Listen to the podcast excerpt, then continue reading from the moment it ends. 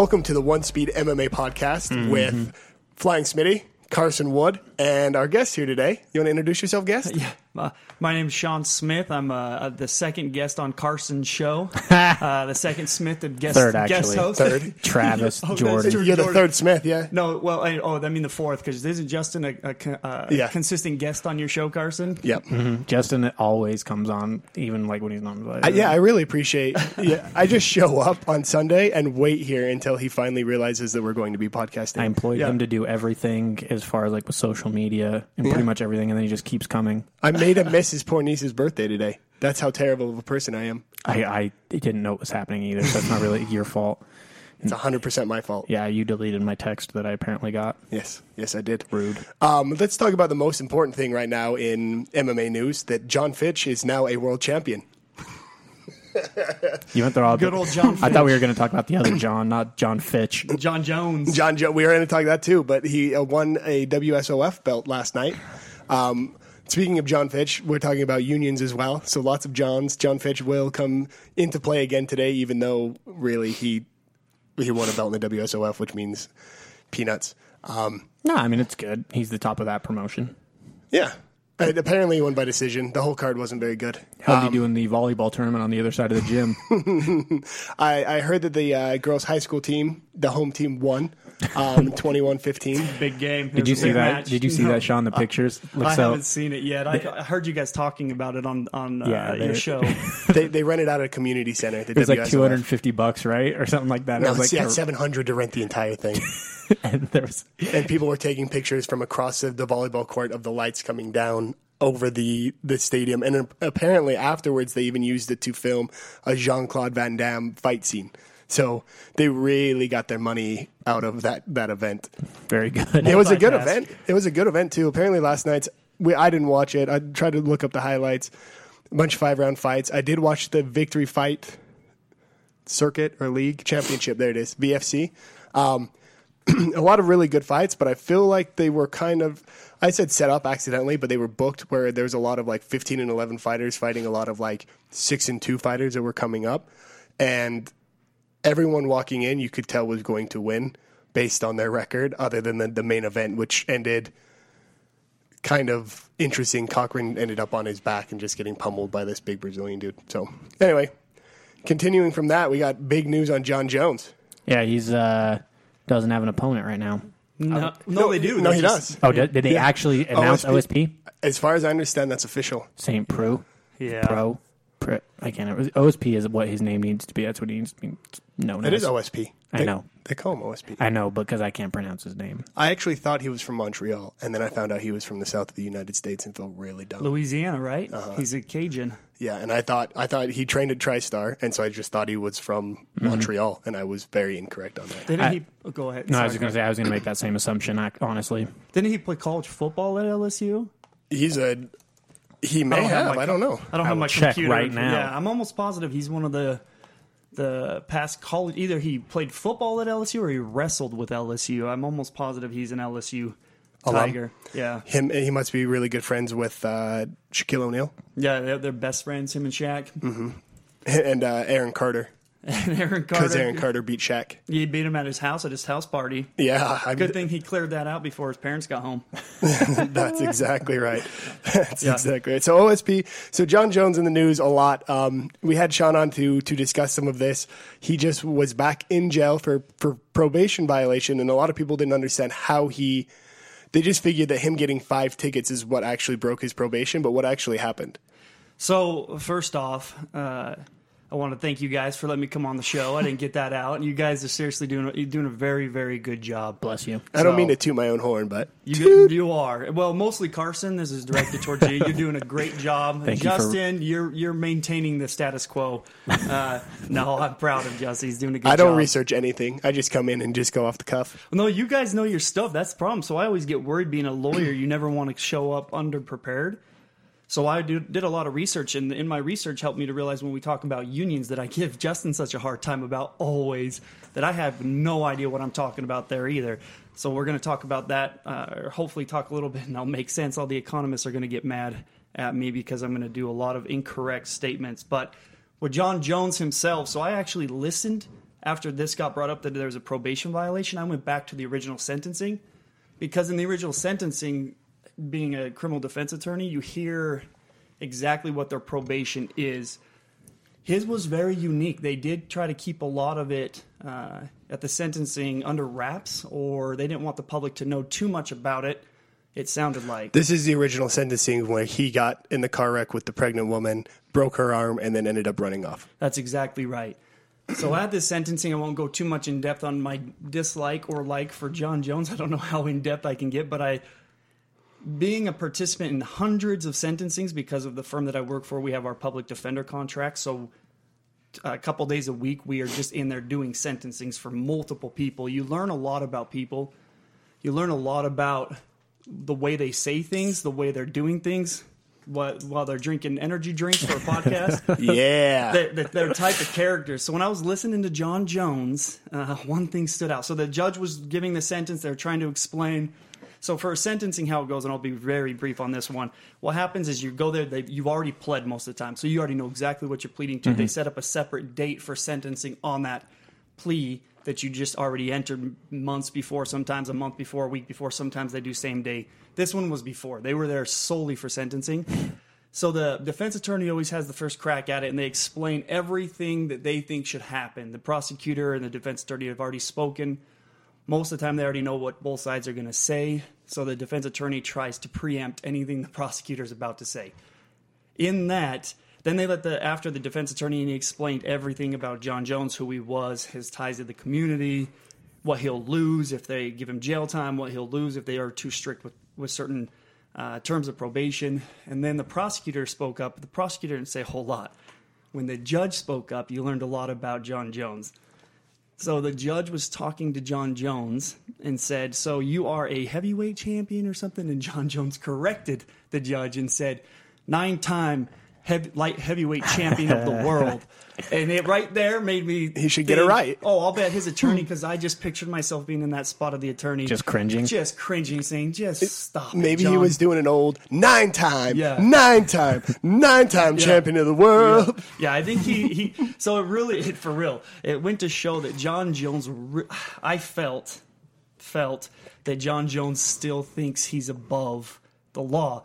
So who knows what happened in this new charge or the new incident with police officers, but I know he had some terms for the honesty directed at the honesty of the officer calling him an, an effing liar on film. Uh, you, whether the the cop had issues or there's discrimination or not, John Jones knows every time we get repeat offenders, which we do as defense attorneys, you have your clients come back in because they did something all the time. That's why you have a retainer. That's why you have a retainer, or especially our, with our public defender contracts. I mean, there's names that will come back over and over and over again, and you just shake your head and talk to them, and you let them know if this ever happens again, if you ever run into police or anything, you just need to be polite. You need to listen to what's being said, and then then we'll take care of the rest. John Jones didn't do that. I don't know. Anyways, but the terms of his probation to go back on the sentencing, they didn't really announce that much. What they announced is that he'd be on probation. I think it was 18 months. And then they said, you'll work with this agency, a probation agency, which is common in Utah. The probation agency will do an interview, an evaluation, and then they have terms that you have to live up to. They'll enter that to the court, and the court will read it, and that's how they did it there. How much did the, the probation, the people that set up the probation terms, have to do with either the defense or the prosecution? Nothing. They're a third party. They're a third party entity, yeah. Well, in Utah, and again, I need to state this: I'm only licensed to practice in Utah, so I'm not giving legal advice in New Mexico, nor am I giving legal advice in Utah. So that is something very important. We're but- speculating. We're yeah, looking. We're, we're educated Yeah, this guesses is, spe- and this is speculation. Yeah. If this were to, if this were to happen, Yeah, then yeah. So I'm doing a lot In of Utah theory, comparisons, and, and every state's a little bit different. So, So as a as a lawyer, um, so obviously he just got pulled over for street racing. He has all of these um, issues that he's having, and he says, "I didn't do this." Um, in the video that he shows, he actually looks at the cop and says, "Is your body camera on?" And the cop says, "Yes, it is." And then he looks right at the, the camera and says, "I didn't do this. I didn't do this." And then all of a sudden, he loses his cool. So, as a lawyer, if you would say you were representing a, a client of that sort, that made sure that, that he was being recorded and then still lost his cool. Yeah, uh, so we don't like the thing is is for defense attorneys the body cam for us is is more for the police officer, not our clients. Clients very rarely Come out on in- top. Come out on top. With a- exactly act the way they should act, and that, and we would have knowing my firm if a client did that we would have sat him down and, and gave him the the lecture of what were you thinking? As soon as you knew the body cam was on you should have stayed calm. You well before you even knew there was a body cam involved you need to stay calm polite collect because there's public there. Sounds like he was revving his uh, allegedly he was revving his engine to say hi to fans right? When you're that big of a person even if the cops didn't have the body cam on somebody's going to have a camera on. So you're which is weird because nobody's come forward. None of those fans Yeah. that supposedly were there have come out and been like, "Hey, that was me," and this is actually what happened. Yeah. So the body cam for us, which is weird, the body cam for defense attorney is more to look at the actions of the police officer because we almost are always cringing through the actions of our clients, and we're just seeing if the officers match their intensity or match their uh, emotional uh, Output. Output. Yeah, doing the same thing because cops need to stay calm and collect at the same time. Do you think? Also, Do you think his defense really cares what he does? Do you think that they're there just to be like, "Cool, you can do whatever you want. We're your lawyers. We'll take care of it," or do you think they actually sit him down and are like, "Hey, man, you're eventually going to end up in jail." They oh no, if they're good attorneys, they'll sit him down and they will let him know, hey man, you are eventually going to end up in jail. Not just his attorneys, his agent should be there, his manager His should be there. should They're be not there. just there for defense; they're also there for counsel. Exactly. Well, you have to realize there's a lot of he's a cash cow. Whether Mm-hmm. he wants, he, he knows he is, and that's why he acts the way he does, and he's been fed that. But as an attorney, you need to sit him down and let him know what's going to end up happening is this transfer of money from your manager and your agent's going to transfer to us. Cool, we can do that. We'll take your money all day long.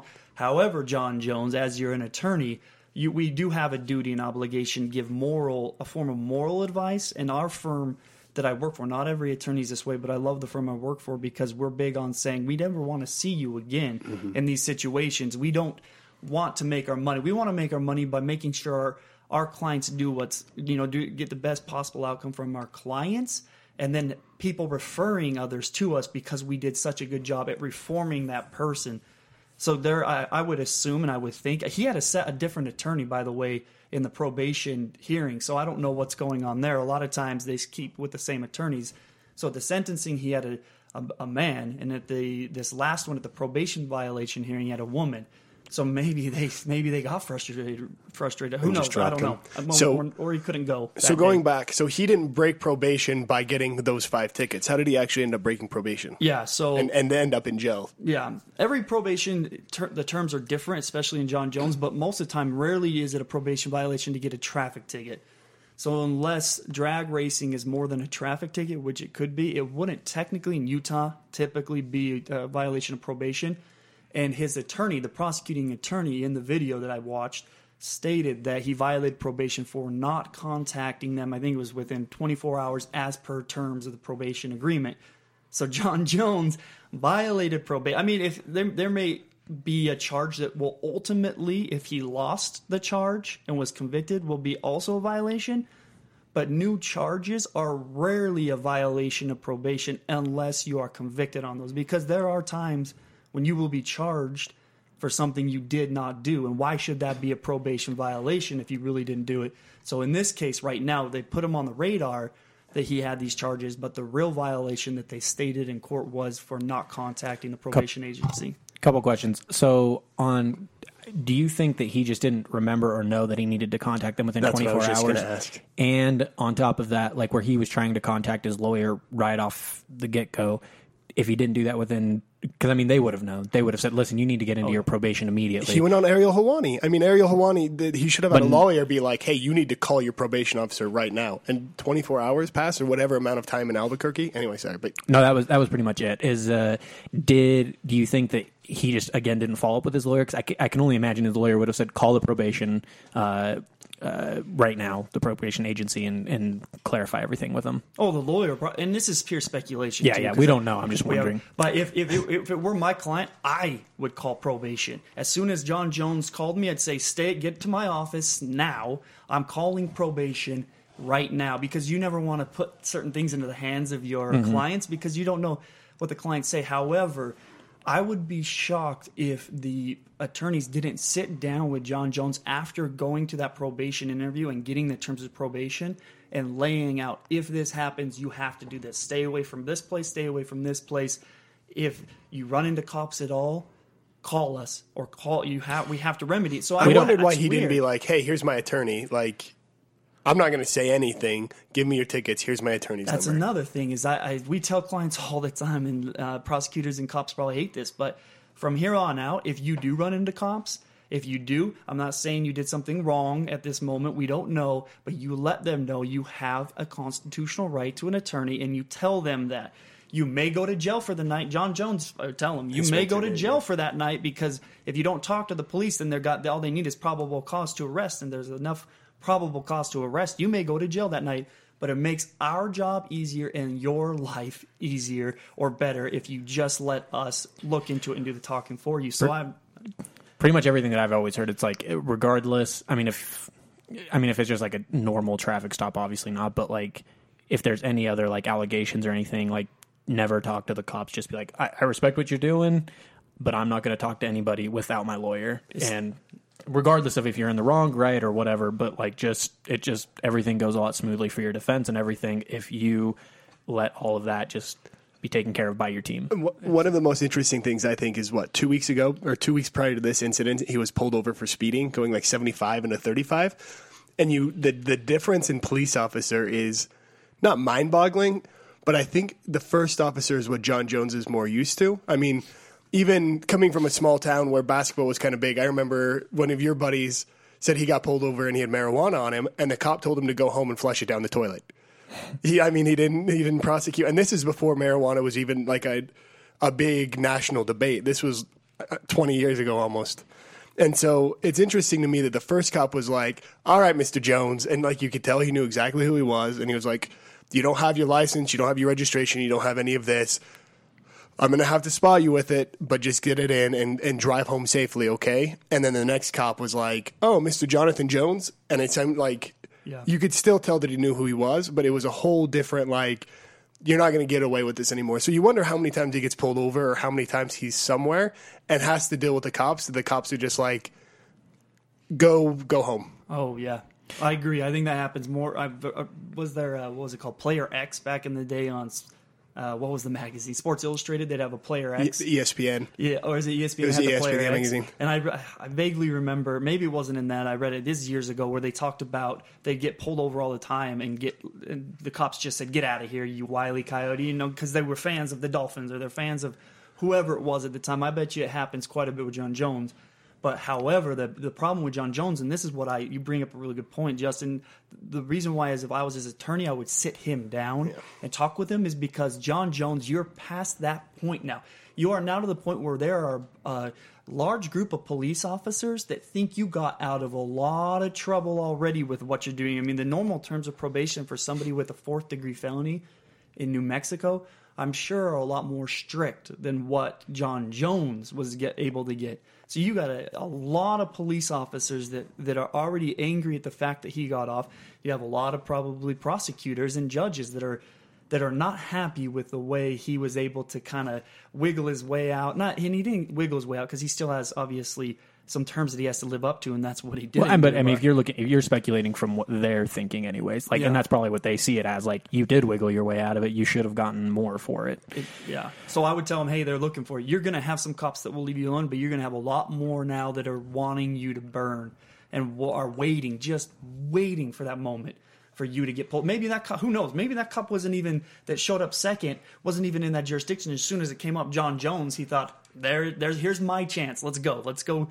Let's go be a part of this to to right some wrongs that I think happened. And I don't know. You never know. as far as the actual incident on this one, um, it, it, again, we're all we're speculating. You don't, you're not uh, licensed to practice in New Mexico or anything. But as far as like a defense go, like for him, if you did hear that he got drag racing, but he didn't actually get cited for speeding, what what would the defense be like on that? Because like as a lawyer, do you look at that and be like, well, he wasn't drag racing. Could you he get didn't even like get an entrapment? Like he obviously didn't. Yeah. Anyway. So entrapment, entrapment, no, because entrapment means the cops are the cops put you in a situation, or or a government official put you in a situation that you would not have already been in, if not for their actions. So like a sting. like a s well more than a sting so a sting if, if you sell drug if you go to a guy on the street and say hey can i buy some drugs i mean that's a sting type of and they can Or give you drugs and that's not oh. entrapment but if you were to for example um, upload child pornography on a computer somebody's computer and then put a camera somewhere in somebody's house and the guy comes in and starts looking at his computer you know and he's thinking what is this Like planting then- drugs i mean this is in somebody's extreme house, or yeah. planting drugs but planting. Yeah, that's what happened to Jared Fogle. I heard he didn't do anything. or, or, or he was just there, and the camera happened to be there in his house. Well, it, so basically, yeah. Well, I mean, that was a drastic uh, example too on my part to upload it yourself because that's. I don't mean planting drugs. i what I was meaning is if they start now for the first time looking at their computer and now looking through child pornography, that where a government official set that up to just already be there, and now they're in a way kind of participating in it, they were entrapped. That's a that's a that's a, a weird example, uh, and there's and there's a lot of different uh, variables that people could say. Well, what about this? What about this? But basically, in a nutshell, entrapment is only if you set them up in a position. If a government official puts you in a position that you would not. There's an imposition of will from the government. exactly. It's you not. no will. Yeah, your willpower's gone. Exactly. And then Sounds like politics. so back, yeah. So back to I tried Carson. Back to your question. I tried looking up the New Mexico code because even though I'm not licensed in New Mexico, all all laws basically read the same, both federal and state. You can get them up. Utah's really good at keeping their code, their statutes online yeah, to the I- public. we're one of the only uh, states that actually has everything public, right? exactly. New Mexico doesn't. And one of my friends was uh, did auto insurance, and he was like, he's like, I don't know why people aren't more educated in Utah on the law. We're one of the only states that actually gives full access to everything. Exactly.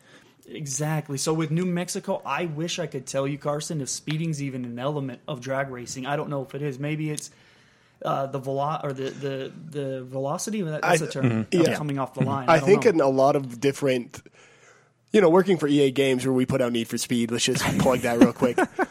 In the game, you either rev your engine And at a when do the light, cops start following you or and you you for speed? or you flash when you're speeding. And really for anything. Not if they see your car, they get you. But no, but in this, so there's actually two things that they do. So they, if you flash your lights at somebody on the freeway, that's supposed to mean like, oh, hey, we're gonna race. Mm-hmm. Or if you actually rev your engine next to somebody, it means the exact same thing. So in that district, they may have passed laws against against um, drag racing, and those might have been entitled by, "Hey, this is if you rev your engine because so many people have done this to do drag racing. This is now part of the criteria to be pulled over for this." That might have been what happened. That's fair enough. I just feel like that's not a criminal act, though. I, I didn't think, in my head, like I didn't think you could ping somebody just for either of those things. I would, and again, it I don't sounded like know. he, but it, but it- sounded like five tickets. I mean, he wanted to give him get him. no, no, I know. stick. You know, you're right. He did. I was just wondering, like, is he did what he did, but now at this point, if like an attorney was to come up, if do we know like what kind of defense they would take? And like Sean said, you know, we don't know the statutes in New Mexico and what the law entails on actually defining drag racing, but Uh, as we speak, I'm looking up Utah's to see what to read off Utah's law. So while he's looking that up, I have a funny story. tell me about it. So you remember how? So everyone always has their opinions, and they're like, "Well, why would he rev his engine? Why would he do these things?" And last time, everyone was like, "Well, why wouldn't he have his license, registration, and insurance?" And both of us were like, "Actually, we've been in that same situation. Me we, multiple times. Yeah, where we didn't have our license, and registration, the or cops were insurance. sweethearts to me, Yeah, exactly. Um, all of them. well, when I was 17, I, I know this because the ticket I got was curfew. We went down to, so we live still where there's a city and then there's a farmland. So we decided to go street race. I think it was like a Honda Sonata and some other like a, uh, Your a typical street Toyota. racing Yeah, cars. yeah, yeah, your high school street Toyota racing cars. Corolla and a Something like that. Nissan Altima. And we did it. It was more just funny. So we all went out there and we decided to street race. So the cops show up because there's these two ridiculous cars street racing. He hit everybody with curfew, other than the two people that were over 18 at the actual little event, and then told all of us to go home. So for all those people who are like, why is he drag racing? Or what is this? Who's stupid enough to do something like that? Once again, one of us falls into the category of having been. Now, I was 17 at the time, but nonetheless, there are people that do things like this. I mean, it does happen, and I, I we've been passed twice on the freeway. I don't the think people are people upset speeding. with the fact that somebody does it. They're upset with the fact that No, there's plenty of people that are upset with like the fact that he even No, engine. they're Yeah. upset with the fact that he's in the position that he is, and it's like common sense dictates like don't even mess with that kind of stuff Yeah. right now. Yeah, like just there's other places to be ridiculous. You, you can still go clubbing and do drugs. I know he says he's been sober for six months. Congratulations to him on that. Like honestly, um, but there's still you're not even done yet with that. Like there's other things that you can do. How, Anything with traffic violations, just don't put yourself in that situation. how do you not like. speed in a Ferrari though? I mean, go get a different We car. Was he speeding? But no, no. Apparently, he wasn't speeding, but he did rev his engine. Was he cited for speeding? No, he five- wasn't. that was cited that for was speeding. that's why I was saying like on the defense side because Yeah. he he's like it's gonna I don't understand how I could be cited for drag racing but not for speeding. I never got- went over thirty five. He got he got reckless endangerment. He got uh, street racing, and he got noise violation noise for his violation engine. for his engine. He got uh, that his his Some of his uh, registration. his license was covered up. Yeah. Yeah, So this is improper paperwork too. Yeah, with his registration. I, I pulled up Utah's because I agree with you, Carson. Because I was trying to think how there has to be something more than revving your engine to to show you our, our exhibition driving, as they put it here. Speed contest or exhibition on highway mm-hmm. is what it says here. So in Utah, they have an indicator that shows you're doing it, and that is placing barricades or obstructions Okay. on the highway or wherever you're at. It looks like to show you're doing an actual ex- exhibition. So you're setting up your own racetrack. So having a girl Utah. there with a rag, and then she Yeah, drops yeah, it. and and then getting as close to the edge of a cliff as you can. Yeah, stop it yeah. and all the, jumping the out. scene that we've all seen on all the Fast yeah. and Furious. That's what John Jones must have created a reckless, been reckless by jumping out of his car right before Yeah. the cliff, or But- having or having a, a pretty girl wave a, a flag that, Yeah. that that's they another. that they that's the race. indicator in the law as well. If there's a pretty girl Yeah. with short shorts and a handkerchief, Yeah. waving a flag. yeah, Yeah. then then that's a hundred percent, and that's probably what they're going to I, present. I at heard he actually was heard yelling out the window, "This is for pink slips!" Yeah. Before he he, he Yeah. accelerated. Yeah, he's also recorded saying, "I don't care if you win by an inch or a mile. Winning's winning." exactly. Vin Diesel was Exactly. actually in the other car in a 1970s That muscle was car the, next that's to him. actually Yeah. probably in the statute too. Vin Diesel is in another Vin car. Diesel's on- It's on hundred the- percent sure. If, he, if, It's he's, if you were within 500 feet of Vin Diesel, and You a were car. drag You were racing. drag There's a car there. You're you're getting that ticket. So his defense is, but but I do remember in this probation. I mean, this is the the dog and pony show we put on as defense attorneys, anyways. Is that my firm? We yell at our clients, and then when we get in front of the judge, we are very firm and adamant that our client, you know, if if depending, I guess it's different for every client. But she, his attorney, I forget her name for John Jones, did say we will challenge these charges and believe we will prove they did not occur. And if it's just revving his engine, and I know New Mexico's uh, statute, I don't know what it is, but if it was in Utah, I mean, I would tell my client, "You're an idiot. Uh, why are we even in this situation? Don't showboat. Period, because it draws attention. You do not want attention in any matter." But And that's I what see happened. what your argument is. that's what happened in Remember the Titans, and he got in a car wreck Yeah. and he got paralyzed from the waist Yeah, down. yeah, left side. Because all, side. all he was trying to do was show some love to his fans in the store by revving his engine exactly and speeding off. reckless.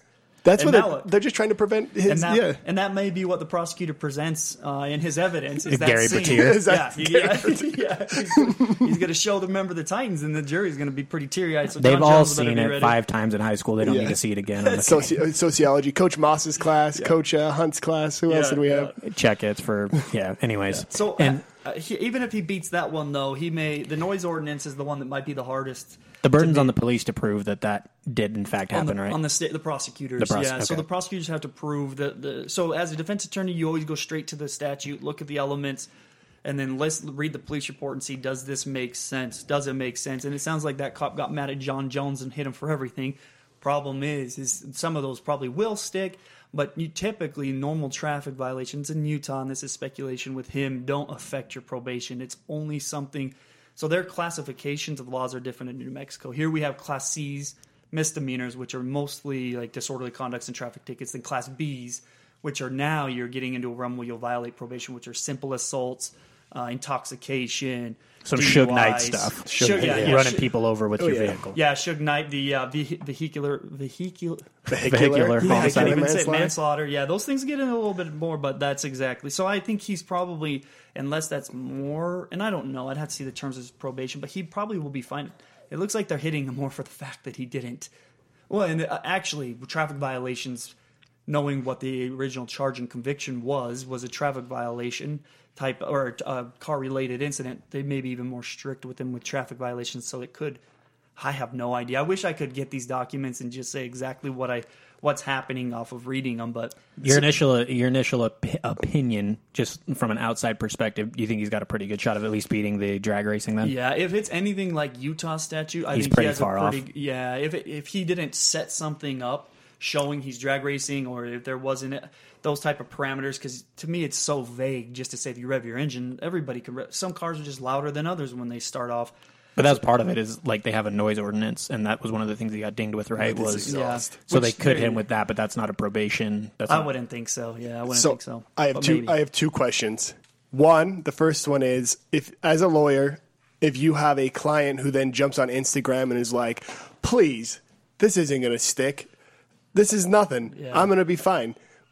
I mean, where are the people sitting him down and telling him not to do that kind of stuff? Yeah, Or we- what do you think about that? we call if we ever saw that if if our clients do those type of things so the, the again i love the firm i work for uh, still craig and bound by the way uh, no because we are big on being respectful being smart so if we hear about i mean in family law we do some family law there also and you have a lot of issues with messages on social media we will call the clients in and we will sit them down and say you delete this? I mean i'm sure there's one attorney who's the one that hired me who's one of my mentors and idols.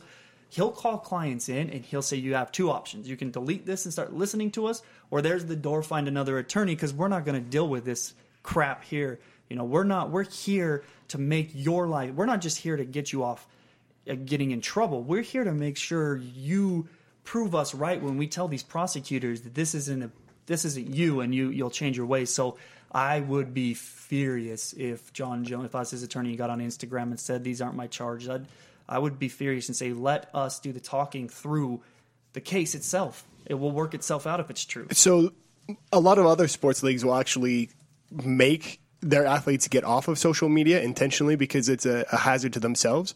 Whereas the UFC actually is a big proponent of getting all of their fighters on social media. Do you, what responsibility do you think the UFC would have? And obviously, Carson, you can answer this as well. But what, yeah, what responsibility do you think the UFC has to be like, hey guys, It's not a responsibility, and my sorry to cut you off. No, no, it's not a responsibility. I wouldn't say, but it's prudent. like I, I don't know why you wouldn't. Um, I don't know. I feel like, and, I, and you know more about social media than I do. I, I feel like there should almost be like companies that you hire for filters before they get sent out. they, they have PR companies that a lot of times we'll do the posting for them. So, oh, and I knew that they had like people that post for you, but I, I know that people want that hands-on interaction. I wonder almost if like you could set it up so it's like you still get to be the person that sends out the message, but it goes through like a proofing process before it goes out. The- you know? that- coming from my point of view with this, I think there's two sides. I think you have the law side that's saying, "Hey, don't say anything, don't do anything until we know exactly what's going on," and then you have the PR side that's saying, "Hey, let's get ahead of this. Let's use this to actually get out in front of people and out in front of these charges to let people know that." This is who you are, and you're you didn't do anything. They're coming to get you, or whatever it is. But I, I guarantee, maybe not with Jon Jones, but most big athletes, they should have someone like as stupid as it sounds, Entourage. Entourage talks about that all the time. Before Vinny Chase, the movie star, goes out and does anything, he's supposed to sit down with his PR group and figure out how it's gonna how they paint it to make him look the best, even if it's a bad situation. And they should someone like that should have a management. Jon Jones should have a management company that says, if you go out and say something, avoid these words, avoid this, and make sure that you're actually cleared before you say anything. Yeah. If it's if it has to do with his charges, I see what you're saying there. And defense attorneys, we do do that to an extent in court, right? The problem is, is you're you hit it spot on. I do not want John Jon Jones behind that keyboard typing that. I want me as his attorney sitting down and saying, "Explain to me what you would want to say," and then I'm going to put in the terms that I know will not hurt you at court. Hmm. If we really think this is important, because I mean, Jon Jones' attorney works for him. Technically, Jon Jones can do whatever Jon Jones wants to do. And if he wants to fire his attorney for telling him otherwise, he can fire his attorney for telling him otherwise. So, but I would definitely not let Jon Jones be the one because I will tell you the, the world of law, especially family law, criminal law, any type of law, is an evidence grab. So you're waiting for evidence. I mean, there are prosecutors, and when I worked with civil litigation for insurance, when I was uh, an intern with a with an office, I won't say the name, but we would go access Facebook public Facebook post to see. Well, I mean, DUI is a DUI. Let's access their Facebook post and they're underage. Let's see how many pictures of them drinking there are on their Facebook page, and we would almost always find something. You got to follow on Snapchat. That's Yeah. where all the illegal stuff goes yeah, down. yeah. We have all kinds of people come into us or prosecutors where we think we're okay. We're like, okay, our client told us this. We're we're all right if this is true. And then we sit down. and The prosecutor says, hey, here here's some Facebook messages that we had the victim bring us.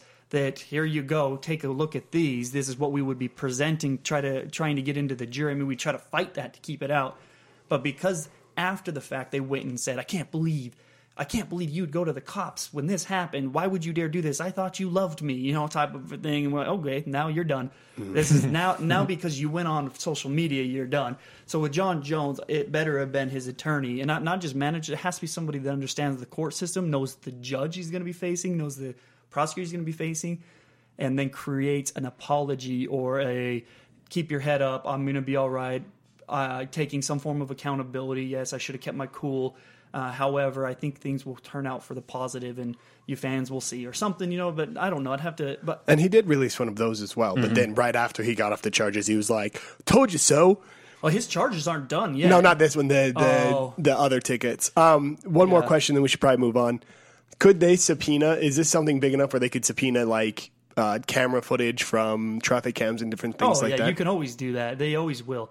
So if there's any any type of camera, any footage, yeah, for sure. If there's if there are traffic cameras in New Mexico at some of the lights which we have here in Salt Lake, for sure. We had a case, and I won't get too much detail on this one either because it's just recently resolved. It will not going to be completely resolved, but we subpoenaed cameras at hospitals. Right there's parking lot cameras that was a criminal. This is a criminal uh, defense case, and we, we tried to get cameras from all over, and the state provided some also uh, that were very, uh, anyways. Yeah. But there was, uh, yeah, you anywhere you can get evidence, you subpoena that evidence, and if it's private, it's harder to get. If it's government, it's really, really easy to get. So it just all depends on what type of evidence it is. Very cool. So, do you guys want to talk some fights, or do you want to get into the MMA union right now? Should we should we break up from serious subject to serious subject, or should we just no, keep we it sh- up? let's break it up a little bit. But I just want you to let you know you were right. OSP did play college football. Did he? Yeah, he was at uh, Tennessee Volunteers. But let's actually talk- That's, Oh, Tennessee. LSU would not be happy, or Tennessee would not be happy with what I just said. Then that is not good. Let's see who has a longer career, him or Peyton Manning. How- Wait, in MMA or in just in general? Just in general. Oh, Wait. probably Peyton Manning. Yeah, he's, he's out about of- yeah. 50 years old at this point. Yeah, and he's got like how's what, 20 years old- behind him. How old O- O- OSP? He I've got- I've got like, went right to school Let's in see. like 2004. He is 32. He was born in 1983. So what, he's got seven more he's years? 205. He fights out of Knoxville MMA. No, just joking. Um, he actually has a really impressive record. Um, he's beat the only two losses he has within his last five fights are Glover Teixeira, who fight for, fought for the belt, and Ryan Bader, who everyone thought could fight for the belt and thought deserved a chance at at uh, fighting Daniel Cormier. Obviously, he fought Rumble, which a lot of people felt like was kind of a setup, where they threw him to the wolves and he got crushed. Wolves? Wolves. That's a that's a Smith That's problem right there. Yep. Our mother, the, the English teacher. Yeah, wolves, uh, and and the, you always hear Smith say it's a miracle, like it's spelled with an A, miracle. So I've been corrected enough that I Miracle, try miracle fix it. whip. Yeah, miracle whip. Um, how do you feel about the this fight being set up? I, I'm one of those proponents to try and, and stay away from being like because he did this outside of fighting, it should affect his his fighting. So I'm really glad to see that Jon Jones stayed on the card. He had every reason not to. I thought it was really funny that DC didn't say anything until it it came out that he was going to stay on the card. So basically protecting himself, like he could have been like, "Oh dang, the fight's not going to happen," and he would have never said anything about his injury, which is really smart, but kind of manipulative. But I'm glad mm. I'm glad Jon Jones stayed on because he needs to get back in the ring. I'm glad that he's getting a warm up fight. And OSP, I think, is a worthy opponent. Uh, he's only lost to Glover Teixeira. I don't see him winning, but I at least like him jumping in on short on short notice. What I don't, what I think you don't want for if you're Daniel Cormier, and he probably actually doesn't care, but me from his perspective is you don't want Jones getting a fight under his belt. You're kind of your edge uh, on yeah, that. I agree. Was you had stayed active and he's been off for a while, and like now he gets to wear off the ring rust, and I think that's more scary at this point. Ivy make manipulation and USADA have been in full force since the last time he's fought. And Mm-hmm. so he has to fight completely different than he used to. So I've got a. que- I agree with you, Carson. If I was Cro- Cormier, why Cormier. don't Cormier Cormier Who's also from the who's also a uh, Louisiana? Isn't yeah. he a uh, Cajun? Yeah, he's a Cajun as well. Why doesn't and tell me you guys will know this more than I do? Why doesn't UFC take this opportunity just to cancel that card and make Jon Jones one of the headlines on the the? I don't think I know for Daniel, he's not going to want him to fight again. But this is one of the to me. Here's one of your UFC 200 pieces that could sell big. Why don't they match up Jon Jones with Anthony Johnson? I know he Anthony Johnson's hurt right now, or a heavyweight. Why don't they put him in there right now with Alistair Overeem in a, a non because then you lose your Rotterdam card. the what card? He's on. So Alistair Overeem's fighting Arl- Arlovsky in Rotterdam in Oh, yeah. what less than two months. Uh, and I saw that, but why don't I don't know. I just He's think just that saying just like another option, there's right? a yeah, because what I agree with you that Conor and Diaz are not that you need something more. And to me, you if- actually if I don't- you actually don't. They, their card was I think either just over or just under 100, and their rematch I think is going to sell even better, giving more promotion. As far as why they're not, they don't just cancel 197. I think per, personally, I think that if they cancel 197, you've now got Jon Jones being responsible for two cards getting That's true. canceled. That's true. And selling tickets and trying to sell cards going forward. If anything goes wrong, wrong, Jon Jones is going to pull out. They've never canceled a card except for that last one, or the only one that Jon Jones was on. And they still need they still need to build hype. I think for 200 and canceling cards. I don't think is the way to do it. They need to do a 197, 198, 199, and they still need to be strong cards, and that leads into 200. And I think we'll see we'll see something else on there that's exciting. I, I think he's also oh, sorry, really quick. you're good. No, I think sorry. he's also just too much of a sell to add on to 200. You know, I think they need to break all of those up a little bit. I think at, at this point he's almost Conor McGregor esque, where they could put anyone on there and people just want to see him fight again. It's been so long, but I mean, you look at the rest of this card: Demetrious Johnson, Henry Cejudo. That has to happen. You can't push that back. Yeah. I mean, it, it's a title fight. to be excited for that fight. I mean, you could move this to FS1, but the, they want the money. Anthony Pettis, Edson Barboza, which is also a good fight. Um, Carla Esparza, who used to be the strawweight champion, Mm-hmm. is fighting Juliana Lima. Like the under the undercard too: Kevin Lee, James Vick, Sergio Pettis. I mean, this card is good enough that it, they probably could have kept it a pay per view and been like, oh, well, we're going to get enough buys in order to get our money back. But keeping Jon Jones on it gets him at least another 50,000 buys. And no one cares. People didn't care that he was fighting Daniel Cormier because they thought he was going to run through him anyway. And people just people just want to see Jon Jones fight again, and they don't care who he who he fights. And I agree, and I think I cancellation canceling it was a very mm-hmm. strong. But I didn't. I shouldn't have said Just take- cancel it. But I mean to to change Jon, take Jon Jones off of that and put him on two hundred. But I agree. You you guys have convinced me otherwise because that was just off this the, this morning when you brought Yeah. it up. I was thinking, what mm-hmm. could they do? And I agree. I, you guys have already convinced me otherwise. Well, that's a bad idea. the other just option- to keep them on there. the other just don't option like was the the- OSP fight. Was to move him to Madison Square Garden, and DC didn't want that, and that most likely will, Oh, will yeah, be what will happen. That's weird to me. That's money. Oh, yeah, and if you're going to fight him anyway, like it doesn't. I, I feel like it doesn't matter where.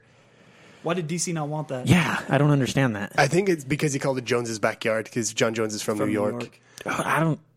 I say who cares? Like I, I go go Oh, get makes paid. so much money in Madison Square Garden, and Yeah. I think, but Well, do we know if it's in Madison Square Garden though? Is MSG been announced? it's supposed to Q4 around November. They're supposed to be able to solidify an MSG card.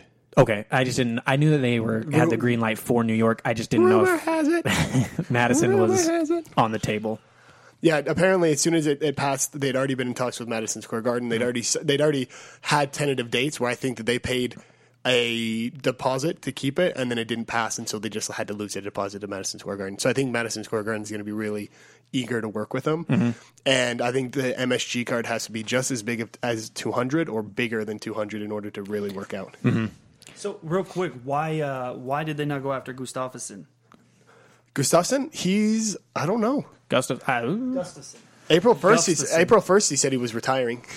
did he? 'Cause April Fool's. To me, Oh, yeah. he's the only one that has really challenged Jon Jones. I because I think that they're I think they're holding Rumble and I think they're holding Gustafsson. I don't think that they want them to to fight anyone else. I think they understand that Jon Jones is going to clear that division, and the only three fights he has left are Daniel Cormier, Alexander Gustafsson, and Rumble Johnson. Those are the three. Those are the three, and you could set up Gustafsson number two or a Rumble Johnson number one in Madison Square Garden and sell a ton of tickets. I just, I'm kind of sick of them just trying to build up 200 though, because 100 was different. It had been around since 1991. It's it was a ton leading up to it. 200. It's like We have more divisions now. You can pack it more. With, I, I don't know. It's it's not as big of a milestone as 100. It's a milestone. I just I don't know why they're trying to beat 100. I think they easily can, honestly.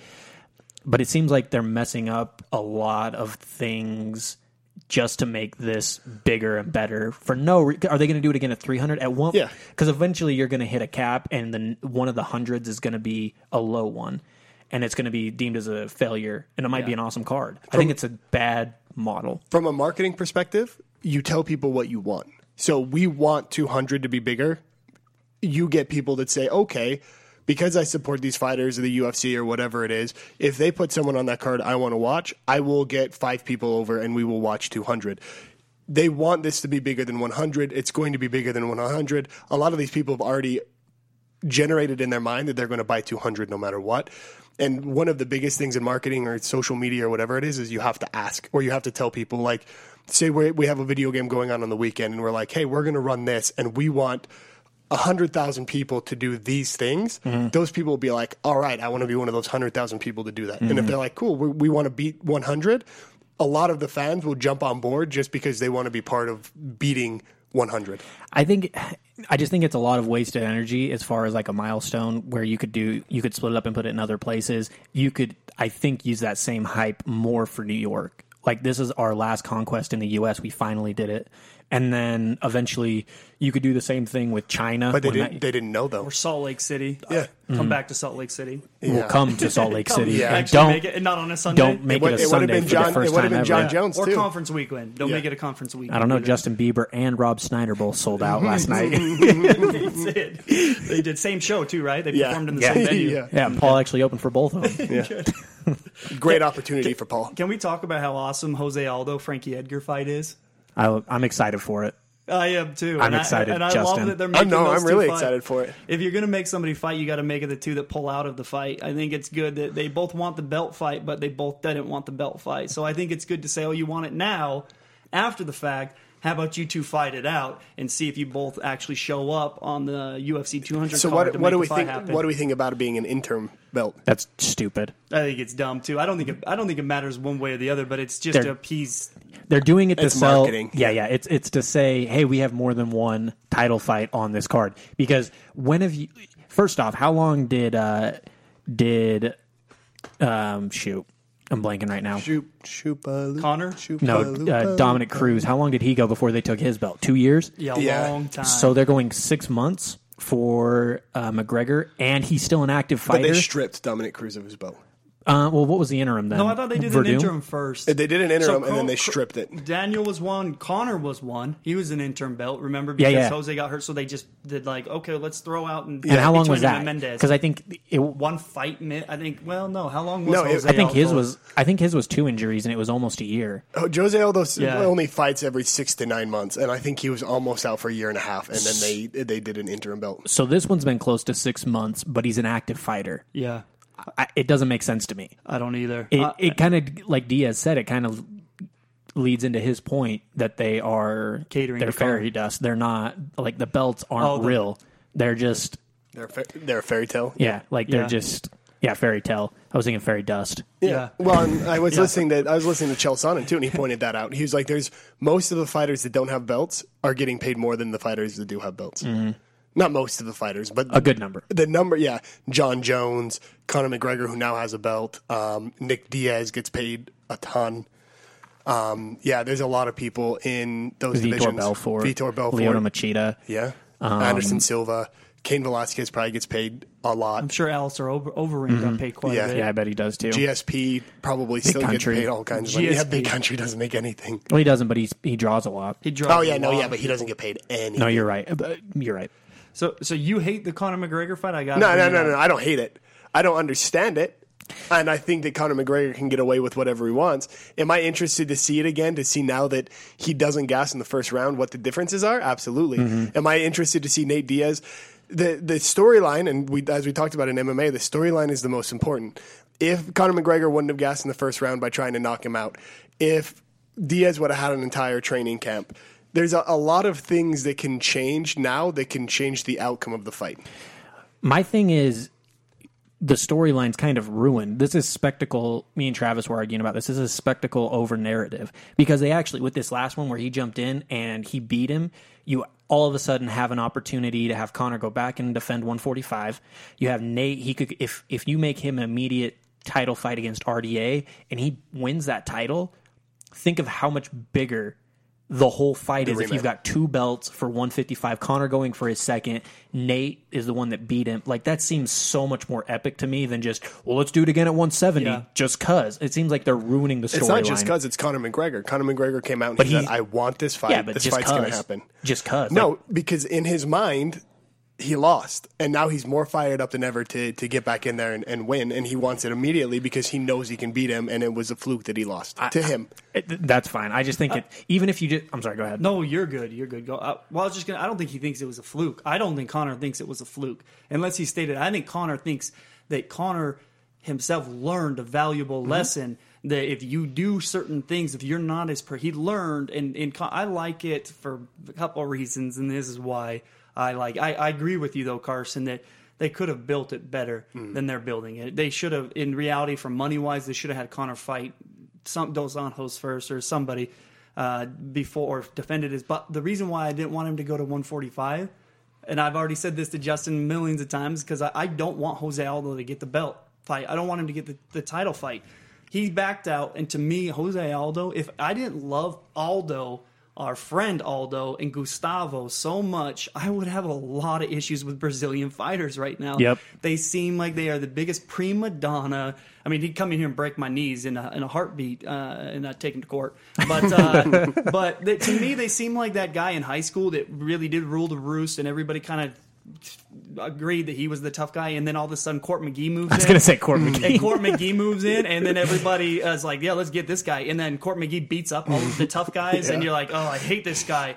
And then the toughest, the guy that used to be the tough guy, is now saying, "Dude, I'd fight him again. I'd fight him again." And then you all show up to Rocket Park, and all of a sudden your buddy doesn't show up, but Court McGee's there with one buddy that nobody's ever heard of. Zach, what's his face? The it- scariest yeah, dude it- ever. yeah, and so and everybody's like, "What the?" And then all of a sudden you get back to school, and he's like, "Oh, I had to do this and this, but I would have kicked his ass if I would have showed up." And you're like, "Okay, well then let's do it now." And he let's gets do it choked now. out, and he gets choked out in the hall. Yeah, exactly. And then and everybody just you just lose complete. Uh, We got to get Court on to tell to tell that story. oh yeah, court. I'm court, down. court ran through the nicest guy in the world. Ran through now the nicest guy in the world. Ran through the whole freaking school. Man, that kid. That kid changed the the the uh, what is it the uh, food chain in Layton High really quickly by But- knowing a little by by knowing basic jujitsu. by knowing basic jujitsu and just not being scared. Yeah. Period. So I think right now Jose Aldo to me he sh- I mean you back out of a fight. i wanted it for frankie not jose See, and Frankie, I give Justin a hard time. Frankie, I am. This is going to sound because it's speculation. I'm not a doctor, but reading what I, I researched, I wanted to know. Okay, Frankie pulled out because he had a torn groin, and I researched it. There's the three grades: the grade one, grade two, grade three. Right? Third, the, the third degree, the third grade tear is surgery. I didn't see any reports that Frankie Edgar had surgery, which would default him below what J.J. Watt suffered because J.J. Watt needs surgery, right? And J.J. Watt continued to play football for the whole freaking season. And I'm not saying it's smart. I'm not saying that it's smart. I'm saying there's that level of passion that if you pretend to have that passion on Twitter and Facebook, then your actions better speak the same volume that your words do. And I don't, and I think Frankie usually did, but he was f- four weeks into his into his injury, is what they were saying, right? Yeah, like if you really in his, I read his thing in uh, his uh, statements on it saying they say I pulled out or that I didn't take it, but I was injured. And anyways, last time when I said I wanted it, they were just using me as a leverage piece, so I knew it was fake. If you know it's fake, then say I want the fight. Post it all over Twitter and say they offered me the fight. I want the fight. I want Conor McGregor. Then if they back off and they say, just kidding, Nate Diaz is getting it. Now you have some real argument to say I got next. Then, or if they give it to you get in there and fight. The Frankie Edgar I remember watching my whole life is the guy injured, that fought yeah. injured that showed up. I'm hoping he hasn't taken the prima donna and got pill. beat up for five rounds. And, got Yeah, beat- that's a- and kept going. that's my problem though is like and it seems like a lot of the in a lot of ways Werdum eh, kind of mimics this as well. They're two guys that have been passed up a lot by the UFC to the point where They're gonna fight on their terms. Werdum was cut from the UFC and clearly shouldn't have. Because then, I mean, he had um, some bad runs and he learned some things that he needed to beat Fedor and then just went on a run in the UFC. Frankie has been a company man through and through. He was told after the Chad Mendes knockout, he gets the next fight. And now he gets put on the sideline for a while. And I think, and I could be wrong, but I think his injury is legitimate because he he's always down to fight, you know? And I, I Ask a diehard. Ask a diehard if they know who Frankie Edgar is, and they're going to be like, "Yeah, he's one of the best fighters." Ask someone that knows very little to nothing about MMA, and they're going to have no idea who Frankie Edgar I, is. and I do I do think this though. I think Conor McGregor has such a psychological psychological control over other fighters, and I'm not saying he does over Frankie. I think Conor McGregor Not after a loss, though. Bar- That's when it changed. I still think it does. I still well, it can change to a point. I agree. And before this, it was he hadn't lost yet. I think, and I told Justin this a long time ago, and I tell everybody the Diaz brothers are the few fighters that have zero uh, understanding of getting intimidated. They they're not dumb, but they are dumb. Like they can't register it. I had a buddy in high school that had it too, and he would put himself in situations where he should have been killed because he would show up and he didn't realize I, I could die in this moment, and, I'm, and he would say things that I thought we're gonna get shot. We're gonna get shot. Here we go. Here it's gonna happen. Can we can we talk about what I'm really really excited for? Hmm. The first press conference with Nate Diaz, Jose Aldo, and Frankie Edgar all turning against Conor yeah. McGregor. No. Well, you know what? I think they're not all gonna turn against Conor Frankie McGregor. might not. I think I think Nick, Frankie doesn't talk. Tra- Jose he'll try to- already all over Twitter posting things about. Co- yeah, terrible Jose things. Aldo's an idiot. Oh, Jo- man. Jose Aldo's an idiot. Conor McGregor will shut them down real fast, and I think Nate, Nate Diaz is going to talk crap on all three of them. He's not going to corner. He's going to drop his f bomb laced comments and So say, "You're a pussy too. You're a pussy too. You're all what? Nobody has room to talk. and you're about all on steroids. And you're all And on you're all steroids. on steroids. Nate, Nate Diaz doesn't care, but I do think Frankie Edgar had some psychological effect at that time because I I think he was hurt,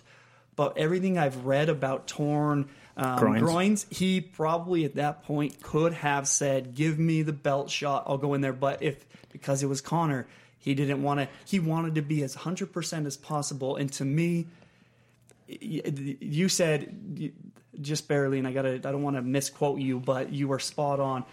When you're the champ, you bring them to you, and Conor's not doing a good job at that right now. You tell them to come to your arena, which to Conor should be 155. He The have belt? the Conor belt. He should have never Nate's taken a 170. But Frankie Edgar and Jose Aldo are not the champs, so you now have to go to their Mm-hmm. world. And if they says my world is right now, and you better come take it right now, you take it right now. And it's easy for me to say behind a microphone, you know. And I'm We not got the door cage, locked but- too, by yeah, yeah, yeah. but in reality, Knock, knock, knock. maybe it's because I'm a competitor. I have a really uh, a big issue with pride and arrogance, and I'm a competitor. But if an attorney told me you come to my and they were the known best, they said, "Well, come, let's come do a trial against me. Let's see how good you are right now. This trial, I'm taking that trial, Would even you if I don't feel would ready. you go up against the Manitowoc Police Department? I would. Oh, I, Manitowoc? Yeah, yeah, Manitowoc. those guys. Those guys are pretty tricky. They're good, but I would go after them. But It's all technique. yeah, I think Frankie, Technique over strength. Yeah, I think Frankie deserves to have to fight Jose, and Jose deserves to have to fight Frankie before they get a chance at Conor. And I'm I, down. I mean, I, I don't hate the fight by any means. I just I think the narrative's ruined for the Yeah. the possible Nate Conor rematch. yeah, Or, I agree. I feel A, a, a Conor- build up. Uh, yeah, I said Conor Nate, right? Yeah. Yeah. But no, I was going to agree with you because I was thinking about this this week how perfect Nate was as a compliment to Conor, and I didn't realize it in the same way. And you pretty much came to the same conclusion that I did. The Diaz brothers, even when they lose, they think that they won. Yes. They're, they're a different. You cannot intimidate them, and you cannot you cannot make them think that they're going to lose. Or that when they, they say, "I know that I'm going to win," they legitimately know that. And they think even after they've lost, clearly They Nate. Nick Diaz in your head, he's always won. I don't know what I need to do. I pressed it. I got. I came in there. I did Yeah. what. I, they- I mean, you know, sometimes I don't do that, and then they tell me that I've lost. I- I don't know what I need to do. Like they always think that they won, Yes, yes, yes. and so like he's never going to back down to Conor. And No, and that's why Conor's finally met his match. Finally met his match because I can't think of anybody off of the uh, top of my head besides Jon Jones guys out of his league or out of his weight class that have that same mentality where they really don't. I for the first time I watched Conor's will break.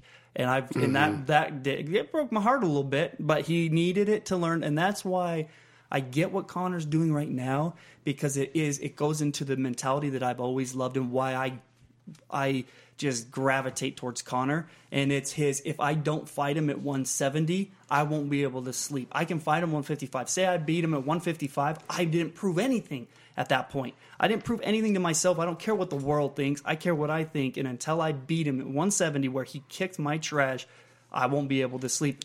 And he is, he does have the UFC by the nuts. Yeah. He does. And so they said you can have the fight because I agree with you. As a logical uh, marketing, that's stupid fight. That's a dumb fight. But the UFC is going to say to their top promoter, their top guy right now, fine, you can have the fight to make it happy. I think Conor's going to win. I'm putting it on record right now. I do think Conor's going to win. I'm still more hesitant than I've ever than I've ever not as much as last time. I told one of my buddies when he asked me, "Who would you bet on in this fight?" and I said, "With the Vegas odds." I hate saying this because Conor is my idol in UFC, but I'd bet on Nate Diaz. I'd bet on Nate Diaz in this fight. And as it happened, I just thought, I is this the Diaz brothers are no joke. Nope. No. And there's too many there was too many variable too many variables changed at the same time with weight and with conditioning and all kinds of things, timing, change of opponent, all of those things. Um, we're not going to get into the MMA uh, union stuff today. We'll have to have you back on to talk about that. Yeah, I would love to. Um, but I talk too much. You get too Smiths on, you're in trouble. No, you're all right. The one thing I want to talk about, and I know Carson will agree with me, is how passed over Frankie Edgar has been. So Frankie Edgar beats BJ Penn. BJ Penn gets an immediate rematch because they feel that he didn't do enough and it was BJ Penn and no one beats BJ Penn. He beats BJ Penn again. Then, well, first he had to fight Gray Maynard and then he had to fight he had to fight Gray Maynard twice first Yeah. in order to even get to BJ Penn, right? And No, then he just beat, once. He he fought Gray Maynard, lost. no, because there was a no contest. No, the, the no, no, no. draw. No, they they fought once and he lost. And then it was Gray Maynard, BJ Penn, and then Gray Maynard pulled out, if I remember right. Yeah, and and so then he went and fought. BJ Penn. They told him it was a fluke. He went and fought BJ Penn again, and then he beat him more handedly that time. Then they fought Gray Maynard for the title Mm-hmm. while Frankie him- had it, and he knocked him and it was a no contest. That's what it was. And then so at that time, WEC was coming in, and they were going to set up that champion, which at the time was Anthony Anthony Pettis, and they were going to put him against whoever won that match. And since nobody won, they delayed that. He went and lost to Clay Guida. Meantime, they go back and rematch, knocks him out in the fourth round. Yeah, so he had to fight Gray Maynard twice. Then he had to fight Ben Henderson twice. And mm-hmm. he got the he got the rematch because he said I've had to give everybody else these rematches. Give me the rematch. Then he drops to a lower division, and he ends up having to fight Jose Aldo. And I think he did enough to win that fight. But I'm also a Frankie Edgar guy, so I'm interested to see this again. It is going to go five rounds most likely, unless Jose Aldo's got some kind of brain injury now after his last fight. Um, and I think that's why the UFC is not really pushing it because they know it's going to go five rounds, and a lot of people don't want to see that. But it's going to be a slugfest for five rounds. The first fight was absolutely awesome, but that's why I feel bad for guys like Frankie Edgar, where he's done nothing but do exactly what he's supposed to and won or become very close to winning, and yet because he's not vocal, he gets passed up almost every single time. I think Carson, I agree with you. And one thing that I will always remember is there's a press conference, and they had all of the UFC fighters, and it's when Daniel Cerrone. And I'll hurry with this. It was when Daniel Cerrone started, or Conor McGregor started talking trash to Jose Aldo, and Daniel Daniel Cerrone started speaking up, and there was this like everybody against Conor McGregor because he's saying I'm the money. You guys are Dan, uh, Donald. I'd beat you. You're like a stiff what are they, stiff board out there. I would dance around you and beat you. Blah blah blah blah blah.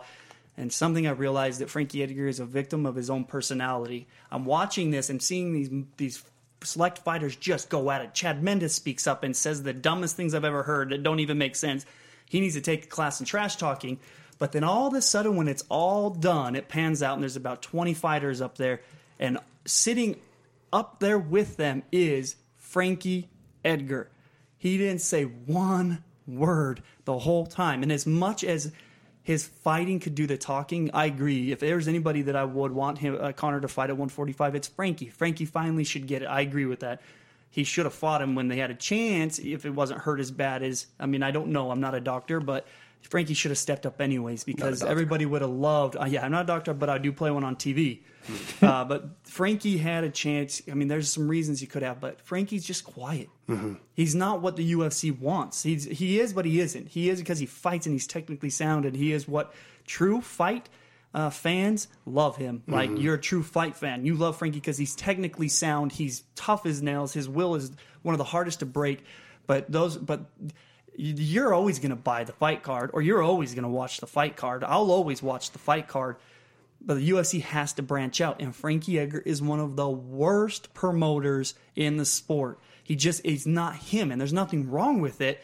But he, him, I mean, even Chad Mendes, who I think is a horrible, he just says dumb things, uh, can promote, promote himself more, and Frankie gets passed up because they they can't sell. They, maybe they can. I don't know the numbers behind Frankie's fights, but you can't sit him down with Conor McGregor and That's say what they trash, used to say about Nate talk. Diaz, though, too, is that Nate Diaz didn't sell. Mm. Well, Nate Diaz always talked. Nate Diaz was flipping people off as he put them in a triangle hold. Nate Diaz sells. Nate Diaz is always. I think he would always. I think he would sell in the fact that they would fight. You would have a what was it? Was it uh, strike not strike force? What's the one where the brothers, the both the brothers got in a fight in the cage? Strike Uh, Force. Strike. no, not Force. Strike. Elite XC. Elite X. I mean, they're they're doing their own publicity, and Yeah. it's the kind where you're shaking your head. But the UFC knows that people are like, oh yeah. Now as soon as as soon as they put Nate on the card, I knew Nate wouldn't know how to talk back in an intellectual way to Conor, but he would know. But he would talk back, and you'd say, "F you, F this, F the world, F everybody. You're on steroids, and you had sex with your own mom." You know, dumb things. They're like, "What is he talking about?" But that's the best part is because Nate thinks he's talking trash like a champ. You know, in his mind, Yeah. he is the Muhammad Ali of the UFC. I'm sure. But uh, I love Nate Diaz, Frank- man. Yeah, I- Some of the I interviews too. he's done since that Oh, yeah. fight are amazing. I'm glad you finally converted. His Yes. channel. I know. I never. I never You had never an liked issue. the Diaz brothers. You No, always told me they were that's thugs. untrue. No, that is 100% true. I said I have nothing against it because no, that is not true. to You me used to they say, seem like you go, thugs, but they're supposed to be the nicest people in the world. And I told the story that he told me about his buddy selling door to door and running into Last Nick Diaz week. and having no idea who he was. We're talking about years now. Like, I'm glad that you finally converted after hearing that story because you would always tell me you didn't like the Diaz after brothers. that story, which that story was like two and a half years ago. Well, you haven't been telling me that story for the last two and a half years, Yeah. and all my If it's impression was the is that you didn't like the Diaz If it's not on the podcast, it it is right now. exist. It is I'm saying it right now. He recorded it. He's got it now. He's Everybody, got it. Di- Justin hated the Diaz brothers, and I've always been promoting them. and Justin hated Conor McGregor too. Yeah. Like, I did, yeah, I did yeah, as yeah. well. To be clear, And I- Justin's okay to never hate said him. he didn't eat babies. which yeah, yeah. Good Yeah. point. last year Justin said he was 27. This year he says he's 28 Yeah. or 29. Which is which it? is it, Justin? I'm 29 now. yeah, 28, 29. Anyway. which is it, Justin? Let's talk. Let's talk three heavyweight fights for this card coming up on the 10th. Wait, and then, I cut Carson oh, off Oh, yeah, before sorry. he could talk about Frankie Edgar. By the way, Uh, I went off on like a 20 minute rant, and you were going to talk about why you think Frankie Edgar is the most passed up fighter. And Oh no, I think we we've pretty much covered that. I, I, I pretty much what Justin said. Um, no, I I don't think he's necessarily the most passed up. I just think that he's been in it long enough and he's been given enough promises. And I think he honestly he's a belt fighter. The belt does mean the world to him, like it does to Daniel, and he is willing to put himself through hell to get it. Um, and I think that he wasn't going to go in there being not 100% because he doesn't know what his next chance is, you know? And I, if he I don't, gets another one, yeah. I- I think he might have legitimately been injured because I don't know him to ever not fight. I agree with that. I agree. I just like giving Justin a hard time. I he always and he fights hurt, and he and he's one of the few that I've never seen his will break. No. like Well, we saw Robbie it- Lawler in the UFC now. Yeah. you just don't see it break. And we did see what the what boxing can do against Conor, and he can eat punches just like Conor. Granted, it's in a different way. It, like I don't. If Conor gets a shot on Frankie, I'm not saying that Frankie's not going to go to sleep, but we've seen Frankie take a high percentage of damage. Just he's pretty much the same archetype that Conor McGregor, or excuse me, Nate Diaz is, minus the jujitsu. I don't know if he has And the reach. Yeah, he's not as long, so and that factors into jujitsu and his and his uh, stand up. But I think that as far as like a boxer goes, that knows how to work um, different angles, knows how to get in and out. I think Frankie has a lot of problems for Conor, and he can take a lot of a lot of damage. punishment. I agree. Ben Rothwell, Junior Dos Santos. So Jordan last week said Junior Dos Santos was going to win this. Well, this he is from said- the exact- He said because of this guy. I don't know if that was from an analysis standpoint. He said he really likes Yeah. him as a guy. I don't know if when he trained with him. I don't know if you can. No, yeah. go- I don't know if you can bet against Ben Rothwell right now I would. because everyone has, and everyone will continue. I I will. I will bet against Ben every fight and lose my money. Yeah. I can't stand that guy either. Well, he's a good guy. He I seems like a sweetheart. I remember when he. I, I shouldn't have said I can't stand him. I remember when he first tried to be a promoter. Did you guys see that when he's like, When he's doing I am not. yeah. Yeah, Yeah. And I thought, this is not the WWF. If you're not that promoter, don't force it. And he quit doing that though, like that. But he he does he's But he's like overlooked. at the, the the unstoppable press conference, someone asked him a question. and He was like, "Thank you so much for asking me a question. Like, I really appreciate you acknowledging And I was my very existence." upset for them wasting that question on him. I was real upset. I'm actually more on Carson's side on this one for sure. If he didn't look like he was a corpse in the ring, I think it would be a lot He, different. he's the new Tim Sylvia. Listen, listen. I would be totally down. I've said this before. I would be down for larping with him, but I do Yes. not want to watch him fight Lightning anymore. bolt. Lightning bolt. Yeah, that's what I want to see him doing.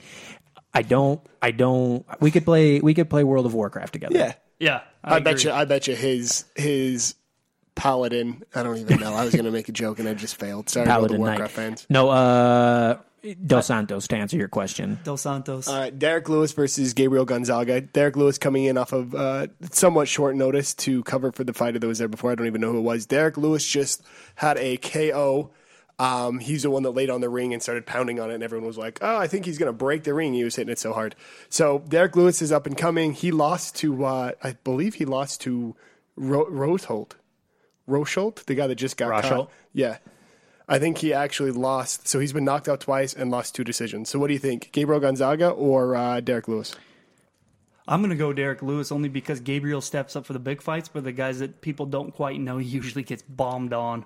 Uh, but I could be wrong. So Derrick Lewis, his two losses are to Shawn Jordan, who's hit and miss, and Matt Mitrione, who's now in Bellator. So not definitely run of the run of the mill mid tier fighters. Who's he beat? He has beat he so he just beat um, Damian Grabowski, Victor Pesta, Ron Potts. So it looks like he's and he's beat Jared Ro- Rosholt. So it looks like he's welcoming in a lot of fighters into the UFC. So this is a big fight for him. I think he wins it, and I think it's a step up. Gabriel Gonzaga has been a hasn't been himself in a long time, and Derrick Lewis is just way too big for Gabriel Gonzaga to try and wrestle or or grapple with the entire time. and this is what I have a problem with. Is like I'm still like I feel like now. I'm an old UFC fan, and like I'll always take the old over the new, and that's hmm. why I, I pick so many wrong fights. But that doesn't mean I'm going to stop now, just because I've been wrong in the past. I'm going Gabriel Gonzaga. Like. Gabriel Gonzaga- Stick with it. All like right, it. so let's look at Gabriel Gonzaga. His last fight was Konstantin Erokin. He lost to Cro Cop, Matt Mitrione, Stipe, all in a row. Beat Shawn Jordan and Dave Herman, and lost to Travis Browne. How is he still in the He UFC? He lost to I like no, him. he got cut. Did and then he? he brought he got brought back in on a short notice fight. And I think he won the short notice fight, and so they kept him in. nice. Yeah, he's a he- he's a perennial man. He just stays around. Um, that deep heavyweight division, they got to go I back know, to the people that they cut. Huh? Travis. Travis. I, I, I, I want to say something real quick on that, and I will be quiet. I don't think you and Travis are that far off, by the way, in, in agreeing on the heavyweight. And I hope Travis hears this because when I was listening to you guys talk about that, I get what Travis is saying and I get what you're saying, Carson. And I really don't think you disagree as much as you think you do. Your argument, Carson, is spot on. There's no talent in the heavyweights, and Travis is is that heavyweight champs are the baddest dudes in the world which it should be that way. If you look at boxing, one of the reasons they're falling is they don't have the Mike Tyson anymore. So I think if they finally had that freak of nature that can actually fight with that size, which the problem is, is they all go play NFL football. They don't go to the UFC, so it will take a while to get to them. I mean, how many NFL football players with their sheer athleticism, if they would have trained in boxing and wrestling growing up, could be freaks of nature? I think once we get that guy, and I don't think it's anywhere close. I think we've got some years to go because the NFL is still more enticing. Then we will have the baddest, best promoted guy you could ever have. I don't think MMA is built for bigger guys. It's harder. I agree with that. it uh it's not to say that it can't be compelling and exciting. I don't think that it's a sport that's built for bigger guys. There's too much there's too many variables like in in uh conditioning I think factors in a lot more than it does in, in box in different ways. Like I'm not trying to say that boxers aren't conditioned. They're way more in shape than I am, but it's different having to be like worrying about having like a wide stance, defending takedowns as opposed to like just throwing arms, right? And uh, I I don't th- I don't think it ever gets to the point where it's as big in the UFC as it is boxing. And everybody's everybody's uh, argument for it is Brock Lesnar, but Brock Lesnar came from a He was a freak different back, and he came from a different background where he already had a fan base. Um, because I was arguing with Travis the other day, and I was like, "All right, well then put the Mountain from Game of Thrones up against Bradshaw or something like that, who were like 435 pounds. If it is just about the baddest man in size, put the metric strongest man on that are 435 pounds, just pure muscle, and have them fight each other. If it, if that's really what it is." and again, we're in different places, right? And I and I do like the heavyweights. I don't want it to go away, but I don't think it's ever going to be as important as it was in boxing. I think one of the things is is you have a 265 pound guy in the NFL, and all he needs to do is run a, a 4.540, which is incredibly Unreal. fast. Yeah, I can. I've never been able to do that in my entire life. Um, and then actually converting that over to him doing that for 15 to 25 minutes, and I think that's rough. I think if you can do that for 15 to 25 minutes, being able to keep on 265 pounds is going to be really hard. Well, I think we just I agree with all of everything you're saying, but Mike Tyson, I mean, those guys don't they don't come around often. So they're a once in a lifetime type of person. So all I'm saying is when that freak of nature, when that LeBron James that's six nine but plays point guard and center shows up, I think they still they will steal the spotlight. I do. I think Jon when, Jones? if or Brock Lesnar, I know we go back to that. If Brock Lesnar, because he was a, a wrestling phenom, that's the only reason he could do anything in the mm-hmm. UFC was that he really did have a wrestling background. He couldn't throw a punch if his life de- depended on it, right? And then he'd get in there and guys would just pick him apart, like Cain Velasquez when they couldn't. But Brock Lesnar, if he could box and he got in there and he could box, you're not going to even need to go that far. How many times did Mike Tyson go out of the first round? And eventually it would ha- it's going to have to happen. But I think Travis's point is when that heavyweight shows up, they're going to be more technically, and they're not there. And they may never, Carson, you're right, they may never show up. But if there's a JJ Watt guy, a 6'6, 280 pound dude or 260 pound dude that shows up, a, a Rob Gronkowski that shows up that's 6'6, 260, right? And he shows up and he actually has some conditioning cardio, but not just that, but he was trained in wrestling and boxing and can throw like Mike Tyson could throw.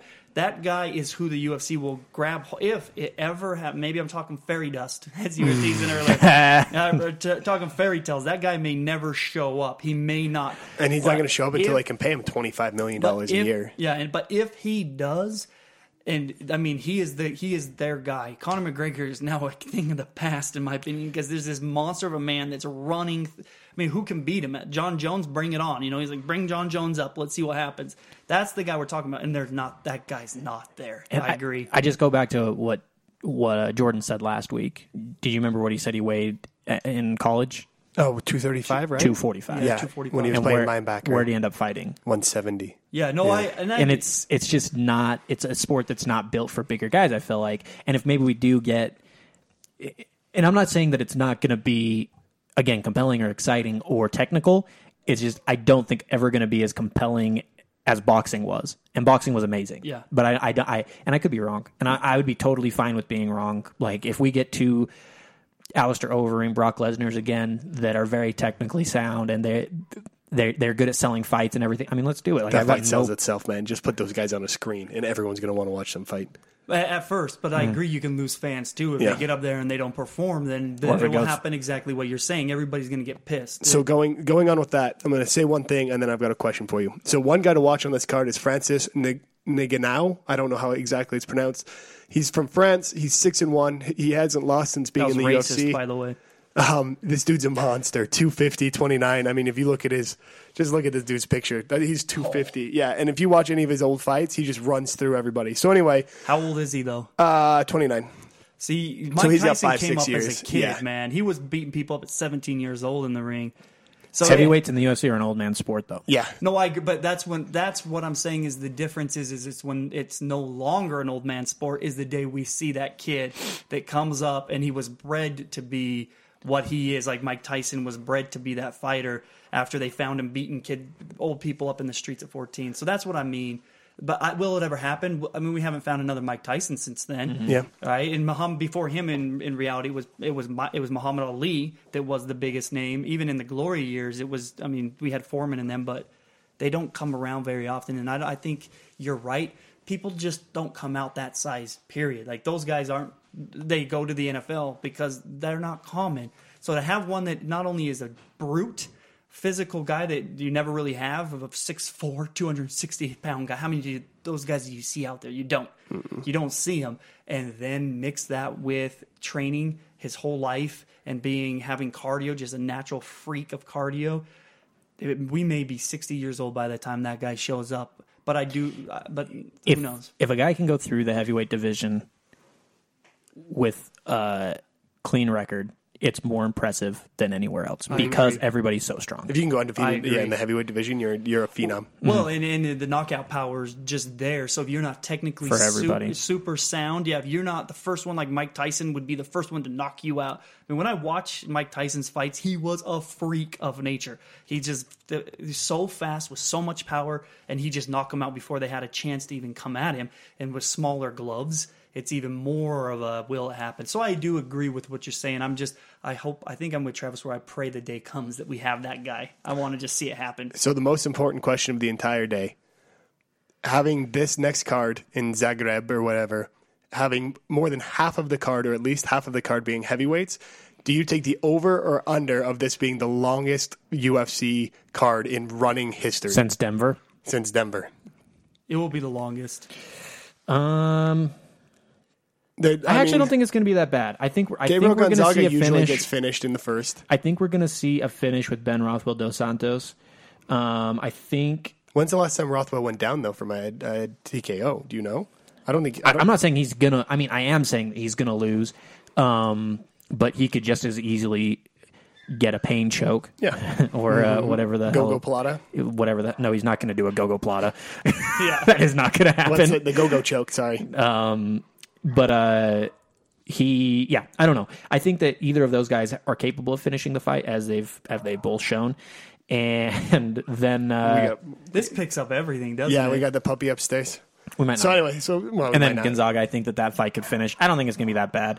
Denver was awful, but you know, All right, over or under, Sean. I go under. Sorry. Uh, I'll go over. I'm going to go over. I, I agree with Carson on the fact that uh, where they're not there yet, and they're the boring. If they get out of the first round, I just want to turn the turn the channel. I agree with that. I'll take. I, I will take the under just because I don't see Ben Rothwell, Junior Dos Santos going all 03.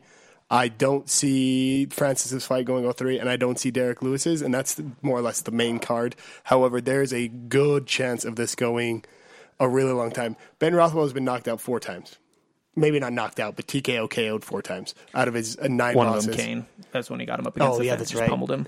And so that that's it. Um, we didn't get into MMA unions. We'll have Sean back on to talk Yeah. at another time. We had a That's great good because then I discussion. can uh, I can research it more. Oh, 'cause I it's, trust me, enough. I want to do a lot more research after looking into it. Yeah, great discussion. Any anything else you guys are excited for in the UFC landscape to finish up? Last thing, GSP is going to be on the 200 card too. I think Yeah. Does he fight Lawler for the belt, or does he fight?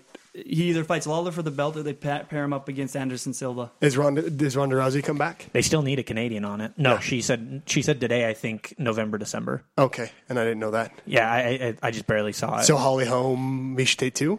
um, I I oh, I wish that's what I would rather have. I think Paige I like Van that. Zandt, d- d- depending on Dancing with the Stars, and I put this out there on Twitter that I think that she's on it, depending on her contract. they 200? they need they need a Canadian. That, that's what they're. That's the only thing that they're lacking right now, right? They've got all the other things that we needed that we had as a checklist. They've pretty much got all of them. Yeah, Yeah. they've got uh There's an Asian fighter on there that they just put on there. I knew This that you is had that that list. Tor- I saw it. Toronoi Go- yeah, Gomi. Gomi. Gomi. Takanori Takanori Gomi, Gomi, who hasn't been good in years, but is a big selling name in the Asian That's what they needed. demographic. And you got Sage on there too. and Sage, Super Sage. So no, Versus Marin. There, there's definitely barn things they can do. So we know it's not Ronda Rousey. I think Paige VanZant's going to be on there. Um, but yeah, it'll be interesting. Let us know. T- uh, tweet at us what you think the, the next card's going to be. Thanks, Sean, for being on once Thanks again. letting Come again. Uh, will, probably before the end of this month, I would guess, because MMA unions we're going to get into. Remember to subscribe, follow us at One Speed MMA on Twitter, and tweet at us. We love having conversations with you guys. Thanks again for tuning in. Bye bye bye. Bye, guys. Woot woot. Unleash the hound.